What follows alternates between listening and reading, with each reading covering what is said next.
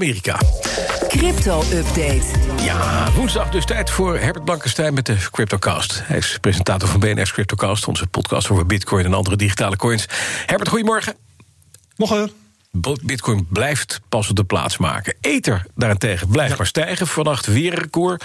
4356 dollar voor de Ether. Vorige week hadden we er geen tijd voor. Maar wat, wat, wat doet die Ether? Wat jaagt die Ether zo omhoog? Nou, de ether zit in een overgangsfase. Er lijkt een grote toekomst te zijn voor decentrale financiële diensten. Denk aan exchanges en banken van lening waar helemaal geen bedrijf voor nodig is. Dan heb je een dienst op internet die vraag en aanbod bij elkaar brengt, helemaal automatisch via smart contracts. En Ethereum is daar een geschikt netwerk voor, maar het heeft wel ingewikkelde gevolgen. Er is vraag naar de munt om die contracten af te wikkelen. Dat betekent een hogere etherkoers. Je krijgt een groot aanbod van transacties, dat maakt het netwerk traag en maakt transacties weer duur. Nou, de laatste tijd heeft, de, heeft dat uh, concurrerende coins allerlei kansen gegeven, zoals Cardano, Polkadot en Binance Coin. En de ether stond daardoor eerst een tijdje onder druk. Dat zag je dan in de tweede helft van februari, bijvoorbeeld. Ja, en nu wordt dat dus bijgelapt, kan je zeggen. Precies.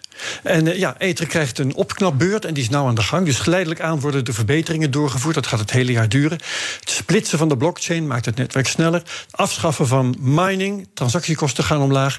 En het optimisme daarover groeit. En dat zie je ja. dus terug in de koers ja. de laatste weken. Ja, we zeiden het al even, bitcoin staat eigenlijk gewoon vast. Geparkeerd op tussen de 50 en 60.000 per bitcoin. Ja.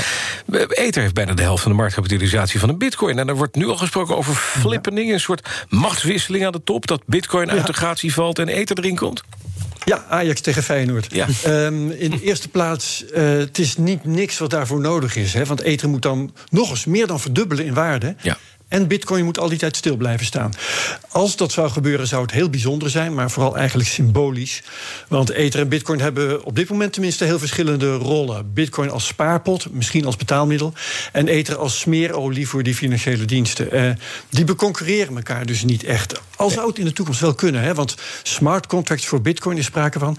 Ether als oppot of betaalmiddel kan ook wel. Maar vooralsnog is die flippening nog niet in beeld. En als het gebeurt, dan kan het ook weer zo omdraaien. Ja, of er komt een nieuwkomer die met de eerste plaats aan de haal gaat. Gisteren stond er een splinternieuwe, ineens op de vijfde plek. De internetcomputer, wat is dat nou weer? Ja, dat is een project van een bedrijf waar ik ook nooit van gehoord had, Divinity. Maar er wordt al vijf jaar aan gewerkt. En het is nu met de nodige vertraging eindelijk echt opgestart. Er is 121 miljoen ingestoken door verschillende grote venture capitalists. Bijvoorbeeld Andreessen Horowitz. Dus het is helemaal geen flauwekul. Maar in de berichtgeving daarover vind ik nergens teksten die ik kan begrijpen. En mm. mijn Nederlandse cryptobronnen kunnen het me ook niet echt uitleggen. Het lijkt erop neer te komen dat je op het internet op een nieuwe manier kan gebruiken om apps beschikbaar te maken. En je zou daar dan niet meer voor afhankelijk zijn van de faciliteiten van Amazon en Microsoft en zo. En dat zou die apps dan ook minder censureerbaar maken. Nou, Divinity heeft 48 datacenters over de hele wereld ingericht van die 121 miljoen. Om dat allemaal mogelijk te maken. En er zijn al alternatieve, niet censureerbare versies gemaakt van Facebook, LinkedIn, TikTok. Allemaal experimenteel, maar oké. Okay. Ja. Um, waarom je daar dan een nieuwe coin en een nieuwe blockchain voor nodig hebt. Is onduidelijk, want dat is er al. Ook nog niet. Ja. En dat is niet censureerbaar, dat, dat, is, dat is vaker iets wat verkocht is als een, als een mooie asset. Hè? Jazeker. Um, dat overheid, politie, justitie allemaal machteloos zouden staan, dat is vaker verkondigd. Uh, bij het internet zelf bijvoorbeeld, een uh, jaar of 25 geleden. Bij Bitcoin, bij het dark web. En het is al, altijd een misvatting. Er zijn altijd verbindingen met de buitenwereld via hostingbedrijven, domeinbeheerders, via appwinkels, internetproviders, banken bijvoorbeeld ook. Dus dat wordt heel spannend om te zien of die internetcomputer die claims kan waarmaken.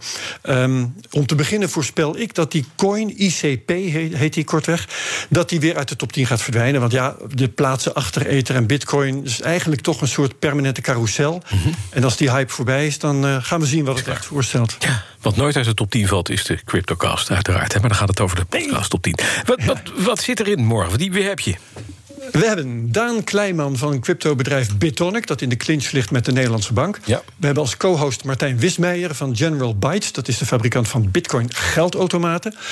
Hoe denken zij over de stagnatie van Bitcoin? Hoe staat het met die rechtszaak van Bitonic tegen de Nederlandse bank over de vergunningsprocedure? En hoe komt Martijn Wismeijer eigenlijk aan genoeg chips voor zijn Bitcoin-automaten?